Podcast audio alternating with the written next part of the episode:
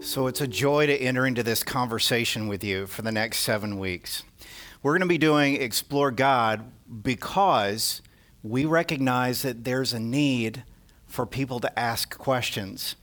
In fact, over tea and coffee and donuts and time spent together this morning, I heard some pretty big life questions. Things like, why would God allow someone so young to die? Why would God allow me to go through the most difficult times that I've been through in my life over the last several weeks? And what is my purpose in that? So, as we dive into Explore God, we're going to be asking some tough questions. And the reason is because the world around us is asking tough questions. And the church has a history of tiptoeing around tough questions. But for now, we are following God's lead into the middle of those tough questions with courage because that's what Jesus does. And we're following him there in that conversation. So I'd ask you to pray with me as we dive into the first week of Explore God. And we're going to look at purpose together and what God intends for us in that. Would you pray with me? Dear Jesus, thank you for uh, the ability to ask you questions. Thank you for the opportunity to study not only your word, but to study each other and to spend time uh, talking with each other and most importantly and foremost, listening to each other, hearing each other's fears, concerns, joys, experiences, and filtering those through your love and through the hospitality you teach us by your Holy Spirit. God, as we dive into this next seven weeks, and as we open up our discussion groups in our homes and in public places this week, I ask God that you speak before us, that you speak into each of our lives, and you give us wisdom and insight and love and patience as we entertain these big life questions together. So we ask you to come and speak now to each one of our hearts. In your name we pray, and together we say, Amen and amen. Well, today in particular, uh, we are not going to be studying Scripture outright at the very beginning of the message. Instead, what we're going to be doing is entertaining the question Does life have purpose? And then take a look at some different aspects of that, along with what God says in a couple of different places in the Scripture. This, of course, is going to be in the context of seven big questions that we're going to be entertaining over the next seven weeks Week one, of course, is does life have purpose, have a purpose? But those other questions include is there a God? Why does God allow pain and suffering? Is Christianity too narrow? Is Jesus really God? Is the Bible reliable? And can I know God personally?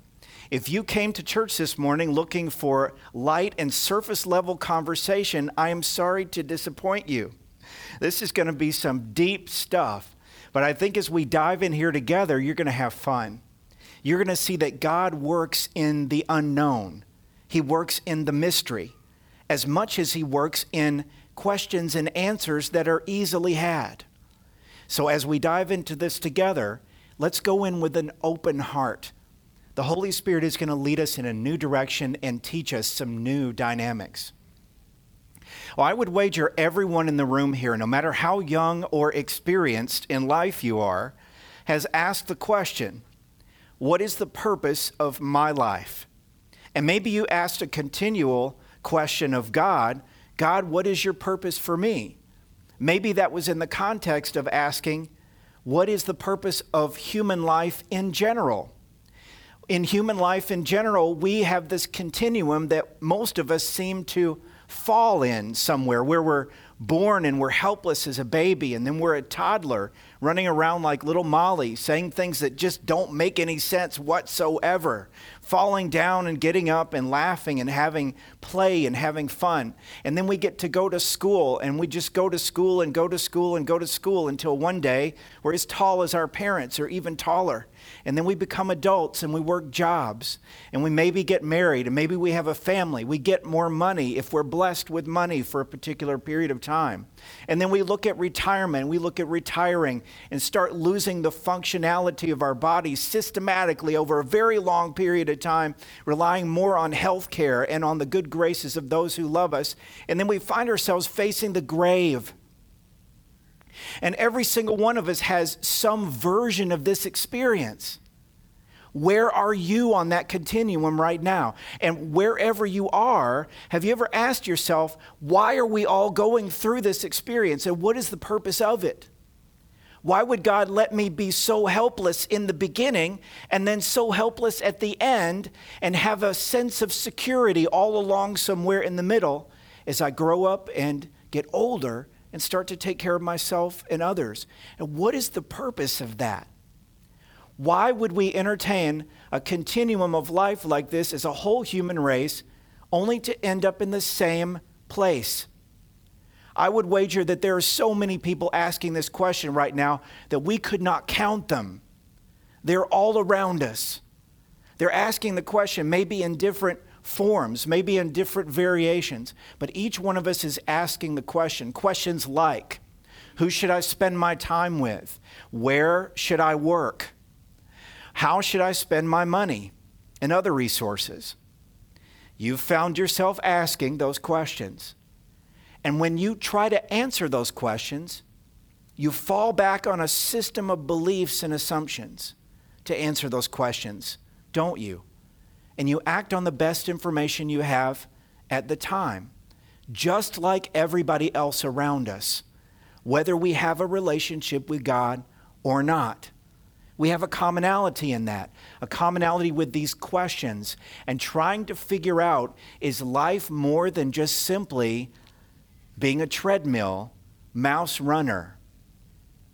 Is life more than simply just going through motions? And living through this continuum of life from beginning to end, just like everyone else does. In fact, even Ernest Hemingway struggled with this idea and said, Life is just a dirty trick, a short journey from nothingness to nothingness. Now, how does that make you feel? You didn't come to church to get depressed today, did you? But all of a sudden, here we are asking the question why does life have purpose? And then people are struggling with this question throughout history, and it just doesn't seem that rah rah. It's not pumping us up yet, is it? In fact, if you go all the way back to when people started asking the question about purpose, you can start with the son of David, King Solomon, who put it in words. Here's what he said in Ecclesiastes I said to myself, Look, I'm wiser than any of the kings who ruled in Jerusalem before me. I've greater wisdom and knowledge than any of them. So I set out to learn everything from wisdom to madness and folly, but I learned firsthand that pursuing all this is like chasing what? The wind. Have you ever seen a dog chase the wind? It's kind of fun and entertaining, but does the dog ever catch the wind? No, and you can't catch the wind either. That's what Solomon is saying. In his wisdom, he's saying to you, even timelessly, from thousands of years ago and in thousands of years into the future, if somebody, if a human being tries to catch the wind, it's futile, isn't it? That's what King, King Solomon was feeling here. He said, The greater my wisdom, the greater my grief. To increase knowledge only increases what? Sorrow. The more he knows and the more he gathers and the more wealth he has. Did you know King Solomon had 300 wives and 700 concubines? Maybe that's what was causing him depression. I don't know. But he had so much stuff. He was bathed in wealth, he was bathed in relationships. He had everything that a person could ask for. And yet, he felt a bit depressed by that. He felt that there was no purpose or meaning in it as he wrote Ecclesiastes. I want to share with you uh, the story of a man named uh, Kenny Sailors. Now, before I dug a little bit into this story, I heard this story from a friend. Uh, before I dug a little bit into this story, I had never heard of this guy before, Kenny Sailors. Maybe you haven't either. Kenny Sailors is accredited with uh, developing, if not inventing, but at least developing the jump shot in basketball. Now, what is a jump shot? I would suggest that you and I probably take this particular move for granted because as long as I've been around, basketball has included a jump shot. You know what a jump shot is, right? A jump shot is basically when you take the basketball in one hand instead of two, and you have to jump and shoot. So you're coming up above your opponent with one hand and making the shot. So Kenny Sailors is credited with, if not creating it, developing it. Here's a little snapshot of his story. Take a look at this.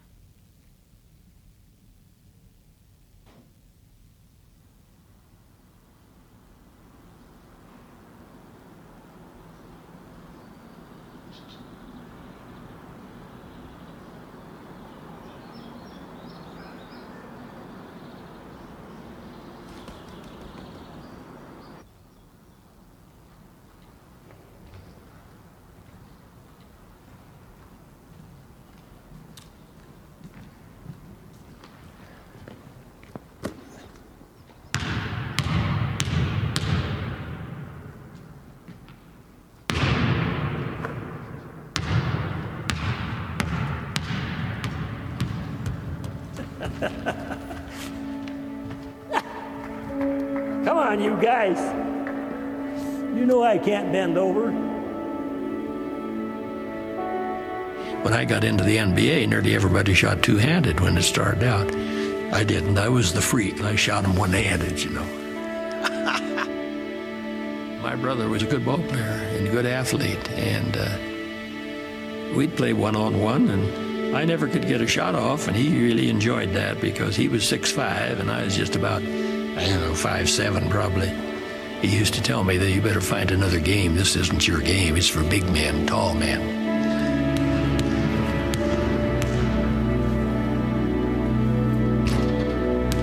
High on the board, sailors. Somehow the idea come to me is if well if I jump up and I knew I could jump, jump straight up, bring the ball up right over my head, and I I let it go, and the thing went in.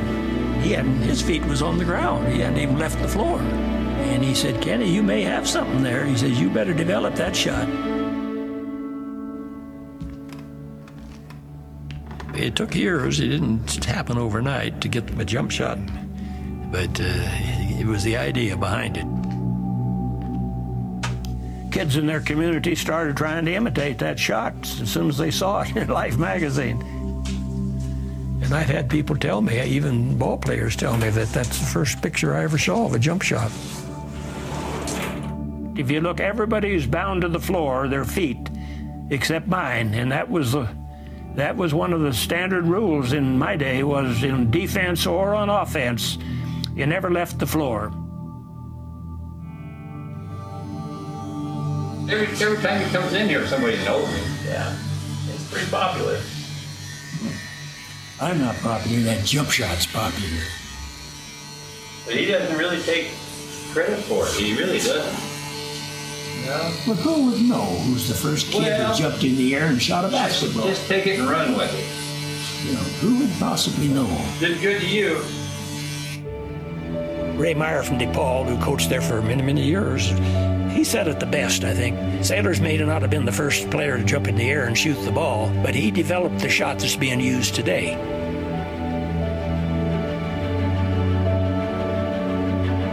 In 1943, we won the NCAA. We beat the champions of the NIT.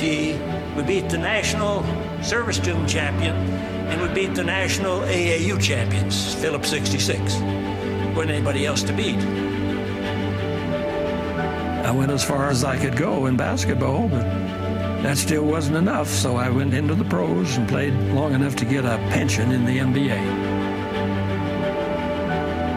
Basketball was, uh, was just about my whole life when I was growing up. What I love about this story, and we're going to hear a little bit more from Kenny in a couple of minutes.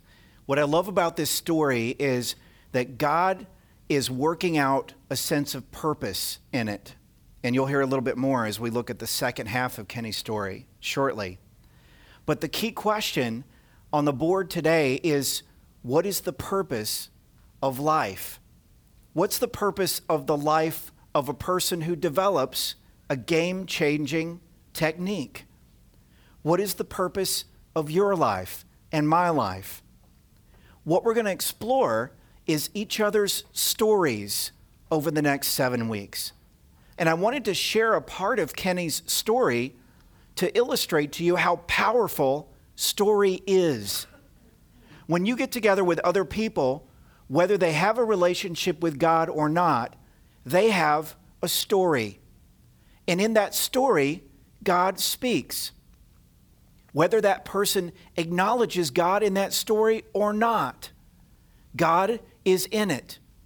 As has been said before, the reason we know that is because God made the person who's telling the story. And because God has a big story all around us that addresses the issue of purpose. So, why would we not engage in each other's stories when we're exploring God? This is exactly what Jesus was doing when he was teaching the early church in the very first days. And when he was saying to the church at that time, don't run around after money or after wealth. Do what you need to do to work and be busy with your hands and take care of your family and uphold your responsibilities to each other. But don't place a sense of purpose in the earning of money. Place a sense of purpose elsewhere. And Jesus goes on in that uh, dialogue with the church to speak about the birds in the air and how they are clothed and how beautiful they are. And then he talks about the flowers of the field, how they are clothed and how beautiful they are, how the birds are fed, how the flowers are grown. And he says to those people, if you know that God made birds and loved them, and you know that God made flowers and loved them and fed them and clothed them in great beauty, why would you believe that He would not love you and feed you and clothe you with great beauty? Perhaps even in the righteousness of someone else who is not you, a righteousness that you can put on like clothing and not try to achieve on your own power. Look at what Jesus says at the end of that passage Tim read earlier. So don't worry about these things like eating and clothes. What will we eat? What will we drink? What will we wear? These things dominate the thoughts of who? Unbelievers whose sense of purpose is not tied to that bigger story yet.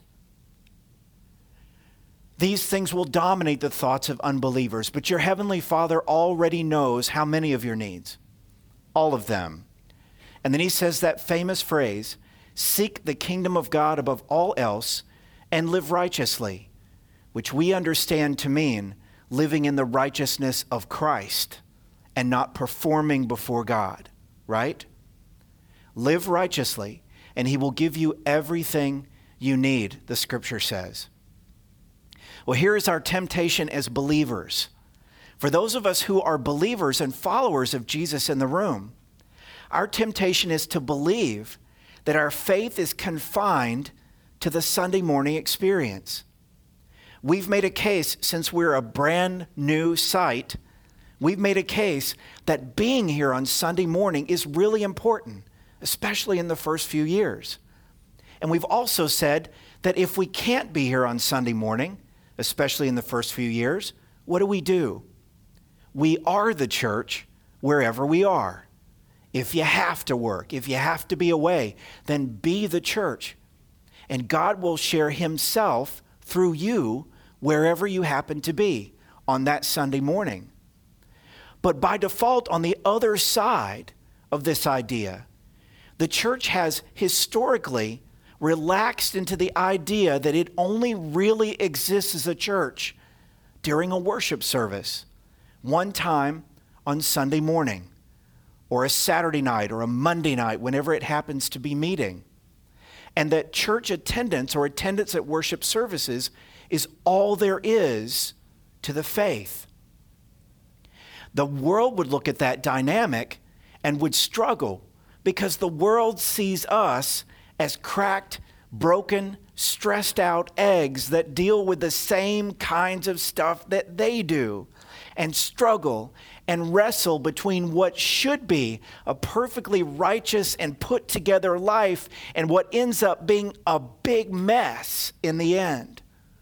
We are caught between the reality of life, the rock of the reality of life, and the hard place of a theoretical life that is perfect including going to church on Sunday morning with a bunch of other people who are perfect. We get caught in that, and the world looks at that and struggles with that idea, and in fact, influences the church in a way that has snuck up on us in the last few generations. I want to share this quote with you, and you can read it for yourself, but I'd like to put it on record. Brennan Manning said this The greatest single cause of atheism in the world today is Christians who acknowledge Jesus with their lips and then do what? Walk out the door and deny him by their lifestyle. That is what an unbelieving world simply finds unbelievable.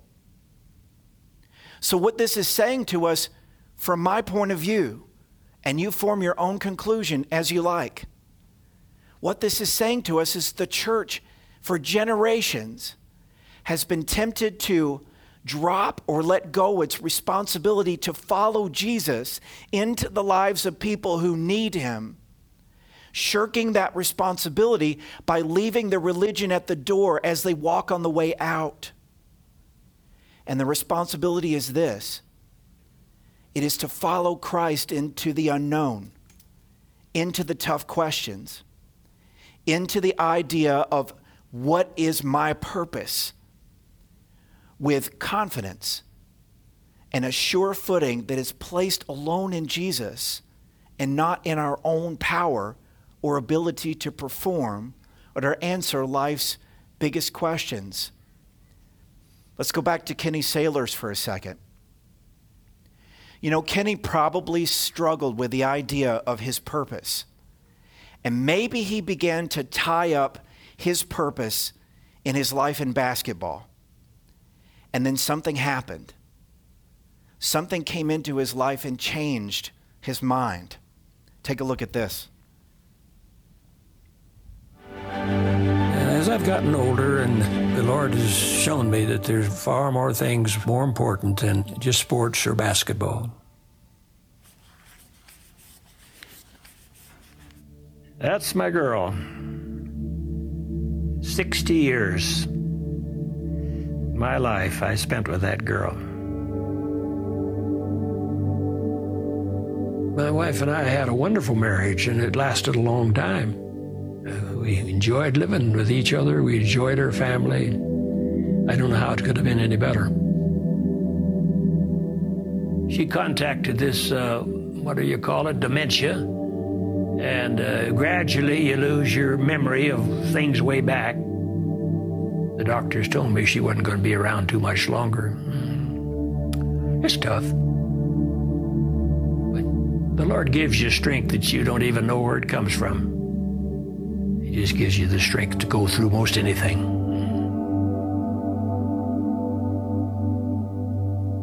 As an old man, 90 years of age, I've experienced much in my lifetime, and all of it wasn't good, and certainly all of it wasn't bad. But one thing that has stood the test of time is God. He has satisfied me in a way that all the fame and success could never do.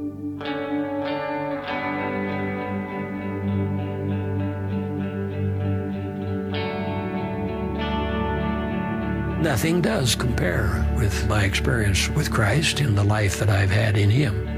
There's nothing in this world that can even come close to it.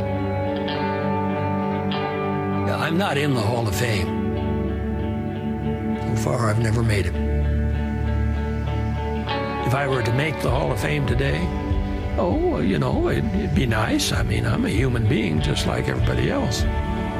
I know I belong to the greatest Hall of Fame that any man or woman can ever belong to. And when you belong to that, and you know you belong to it, you don't worry about these Halls of Fame that men create down here. Don't mean that much to you.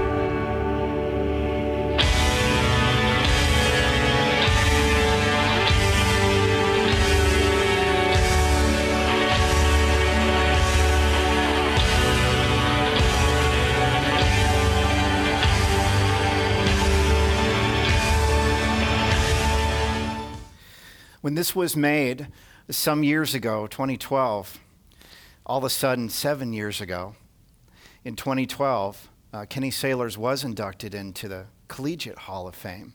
He got that wish. And then three years ago, he passed away at age 95. And he learned something that is instructive for you and me as we entertain the stories of those God will place into our lives in the next few weeks and thereafter. A sense of belonging. Think about what it means to belong to the family of God. Think about what it means to belong to each other. Think about what it means as an individual person to belong to God. What does that mean? And does that give me a sense of purpose? The idea becomes very clearly. We are tempted to believe that we face life alone and that we individually are charged with figuring out what it is our purpose in life is supposed to be. And everyone else around us in our culture receives this message from our culture on a regular basis. In the media, things we read, things we buy, and things we do. The idea that we are charged with charting our own course and our own destiny. But even a very old man who waited until the end of his life to receive any kind of accolades from humans whatsoever could look back across his life and inform and instruct us about the way life works. When you get to the end of that continuum, when you get to where you're facing the grave, at least in bodily form, for a short time, you can ask yourself the question to whom did I belong?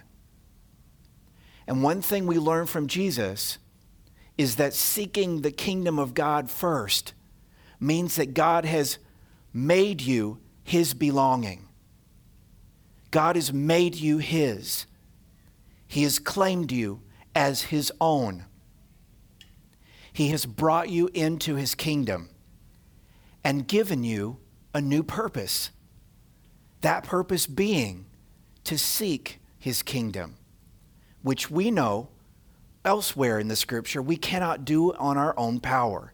We often say that here. But think about it for a minute. The purpose of life is not simply to seek the kingdom of God, it is to belong. Who do you belong to?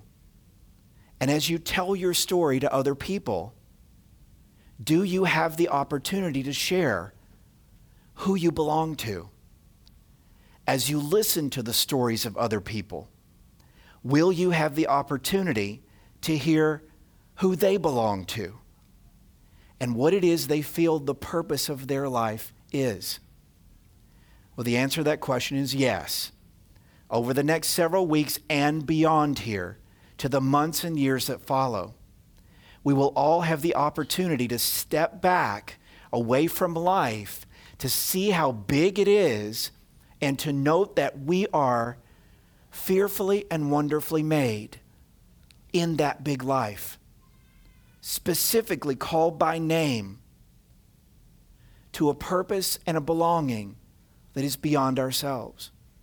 And of all the millions and millions of people, God knows you who you are, what your story is, how your heart beats, and for what, and calls you into his purpose by name, individually, with love and care, and without dropping you or turning his back on you, not for a moment in life.